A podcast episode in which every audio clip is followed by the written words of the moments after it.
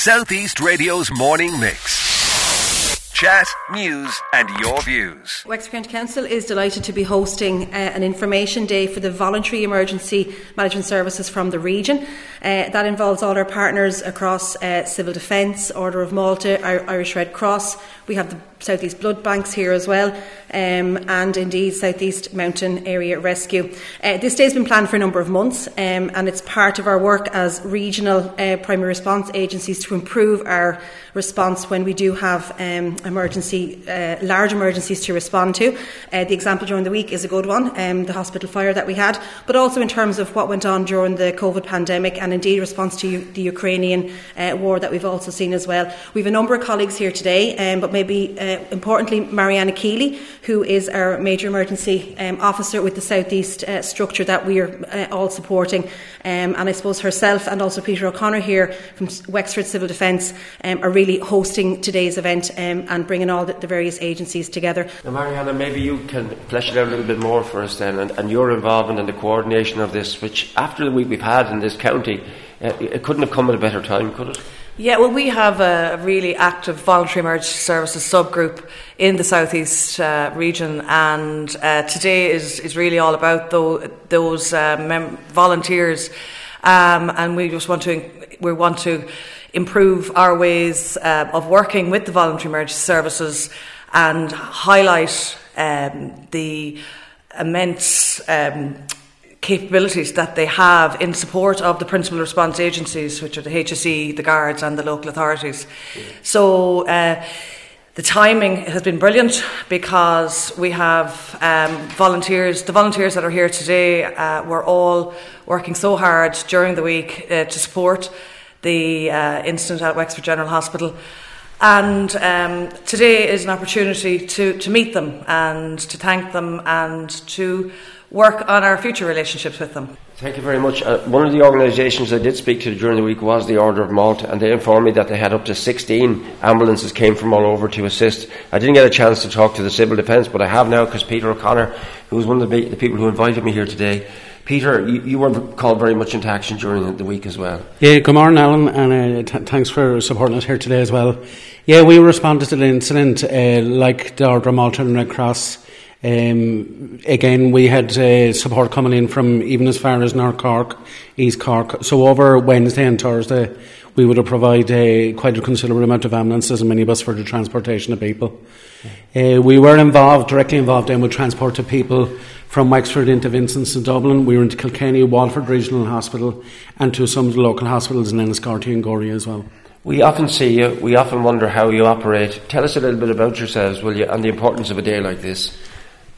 I suppose today, uh, where it's really important for us is uh, I, am fortunate enough to be chair of the voluntary emergency services uh, in, the southeast, and on that, then I represent ourselves being Civil Defence, Order Malta, Red Cross, and and SEMRA. And where we link in, and where that's really useful, then is I, as chair of that group, then uh, link into the Southeast Regional Working Group, which is is all the PRAs on Garda Síochána, local authority, and the Health Service Executive. Um, we, we, provide similar services like Order Malta Red Cross, but we have a broader, I suppose, stroke in that we also supply, uh, say, like search and rescue, um, searches for missing persons, and we also support the fire service and others with utilisation of drones and technologies like that. The one concern we all have, and I'm sure you have as well, is our A&E. We need to get that back up and running. Yeah, it'll be great to see the A&E opening as quickly as possible. Um, the next few weeks, I suppose, without it, like there will be added uh, complexities or whatever brought in to do with patient care, or patient transportation, and stuff like that. But I'm sure, like the National Ambulance Service and the voluntaries, will, you know, will will get in behind it and, and ensure that we keep a, a, a, good service here in Wexford. Well done, Peter, and to you and your team. Well done. Thank you very much. Mary Rose is here. Mary Rose Fitzgerald, you're here today. No doubt you have an input into this. What is the input from the HSE into this? Um, I'm a HSE Emergency Management Officer, so we work to help coordinate the emergency planning and response across all the services services, so community health, uh, community acute services in the hospitals, and also our national services with National Ambulance Service. And that is the one thing that I'm glad you're here to talk to me about because the one thing that needs to get out there is just how well this operation worked when it happened here during the week. despite it being an emergency, it was a textbook response. You know, it was almost like a drill. It was so well um, performed by the staff and also the responding agencies, and how the voluntary emergency services came on to assist as well. Now, people do get a little bit confused because all my dealings with, uh, from a media perspective, are with Ireland East, with Caroline and Gerard and those. And there's a little bit of confusion. Some people say that this is the situation now that's in the hands of the HSE, but we deal with Ireland East. Could you just, for the benefit of our listeners, explain what is the difference? Well, I've just been trying to explain that to the voluntary emergency services. now you can explain to The HSE is a very large and complex organisation. Within the southeast, uh, we have two hospital groups. We have the Ireland East Hospital Group, which is where the Wexford General Hospital sits, and we also have the South South West Hospital Group, um, which Waterford University Hospital is under. Right. Um, and then we have community care, primary care, GPs, all those other services. And within the southeast, we have a regional group and we all come together.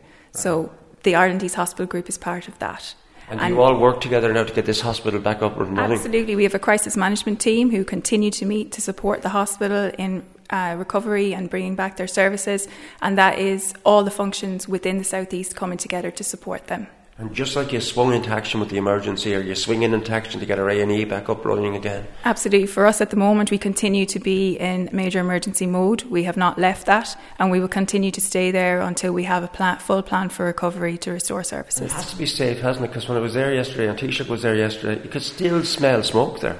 It was a, a large fire. It, it, it, may have been confined to one area, but unfortunately, it did take out some critical infrastructure, and there is assessments continuing to see how quickly we can bring that back on stream. But now, getting back to phase two of what's happening here today, and the continuance of the link with the HSE and all these voluntary, I'm sure you want to salute them. Absolutely. Without the voluntary emergency services, we could not have performed what we did in the evacuation of the hospital in such a safe and efficient manner. We are yet again in debt to them. They have assisted us during COVID, during severe weather, with the arrival of uh, the displaced persons from Ukraine. They have been absolutely amazing in supporting the HSE. I'm here with Inspector Graham Rowley. Graham, uh, I haven't had a chance to speak to you, but you were buzzing around. We were buzzing around each other how are you and how are Garda Síochána after this traumatic week? Uh, we're fine, Alan. Um, an unbelievable experience and a great learning curve for everyone, for the three res- um, principal response agencies. Um, I arrived at the scene on Wednesday evening and it was an amazing experience when I look back at it today. I met Linda O'Leary, I met Ray at the scene, and even though, as being described, was a chaotic, the calmness and collectiveness of all the hospital staff, the fire services, they were just going about doing their job and they were amazing. And as the day evolved, they all went about doing the job, situation got under control, and then we had the assistance of the voluntary emergency services, and they were just amazing. And we all see what they do in the community, but that really just kind of topped it. So here we are now, a chance to reflect, but a chance to look to the future as well. Where does the Garda Síochána fit into what we're discussing here today? Well, major emergency management, you have three principal response agencies. You have the local authority, you have the HSE, and you have Garda Síochána. And we all have an important play, part to play in that. And in support of that, we have the um, voluntary emergency services, and it's a formal structure, but outside of the formal structure, we're dealing with each other every day of the week one of the principal functions of Garda Síochána is keeping people safe, and part of that is down to the voluntary emergency services. They do amazing work in the community, and every day we're engaging with them, and we have a great working relationship. And the informal relationship we have from all these events and incidents that happen on a daily basis is just amazing. Ray, because at a time when the county was in tenterhooks and the information hadn't been gotten out, out from Wexford General Hospital as to how everybody was, you thanks to Tom Enright, came out through the midst of the smoke and spoke to me and sent a message that calmed the county. How are you and your team as a matter of interest since all of this took place? All good now and, and, recovered well. The incident itself was very quickly uh, brought under control. And if I could take the opportunity to thank just the station officers in Wexford, Paddy Busher and Alan Murphy, and also Colin McGrath, Assistant Chief Fire Officer, who was incident commander on the uh, day, they did a tremendous job. my role is uh, support and management.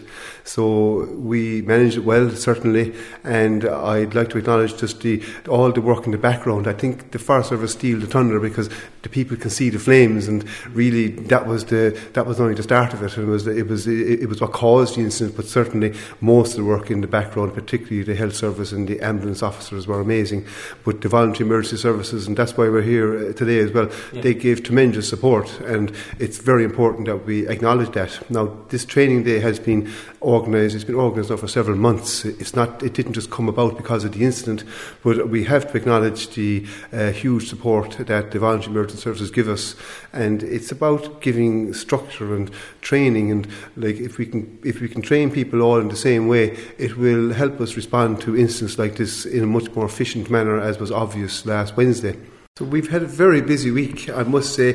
Uh, it's extraordinary from that respect. But what's very interesting is that uh, the resources from the fire brigades haven't been uh, depleted whatsoever. We're, we're, able to maintain fire cover in all of the towns. Uh, we have enough people to manage the service, adequate uh, support, and I'm very, very proud of our firefighters and the staff within the local authority, and of course supported by the management team, and again, of course, the public. And I suppose the public have a key role here as well, Alan, in that we need the public support to keep our services running. Uh, obviously, we need firefighters who come from the communities, but also the public during the emergency last Wednesday that, that people do understand that we have to get on with our job, and sometimes they have to stay away and stay out of the way. And, and if we if we need uh, further support, we know we're going to get it. And uh, Caroline, I leave the final word to you as we salute all these organisations. We're so lucky to have them, aren't we? And there could be someone listening who may well become a volunteer. Absolutely, Alan. And maybe on behalf of Mary Rose Graham and myself as the principal response agencies here um, this morning, I suppose just to emphasise the fact that through the major emergencies that we've come through the last number of years, we really couldn't have had the response we had without the voluntary emergency um, services that are here. They're under pressure themselves. Volunteer numbers um, have fallen. Um, so I, I, would encourage any of your listeners um, to uh, check out some of these agencies um, and these voluntary service providers and see if they're interested uh, in, in uh, becoming involved. But otherwise, maybe just thank you for taking the time to come up uh, today. And it would be interesting also maybe to talk to some of those agencies on a one on one basis and uh, I promise you we will. Those as well. Yeah. Thanks, Alan. Southeast Radio's morning mix. Chat, news, and your views. Alan Corcoran.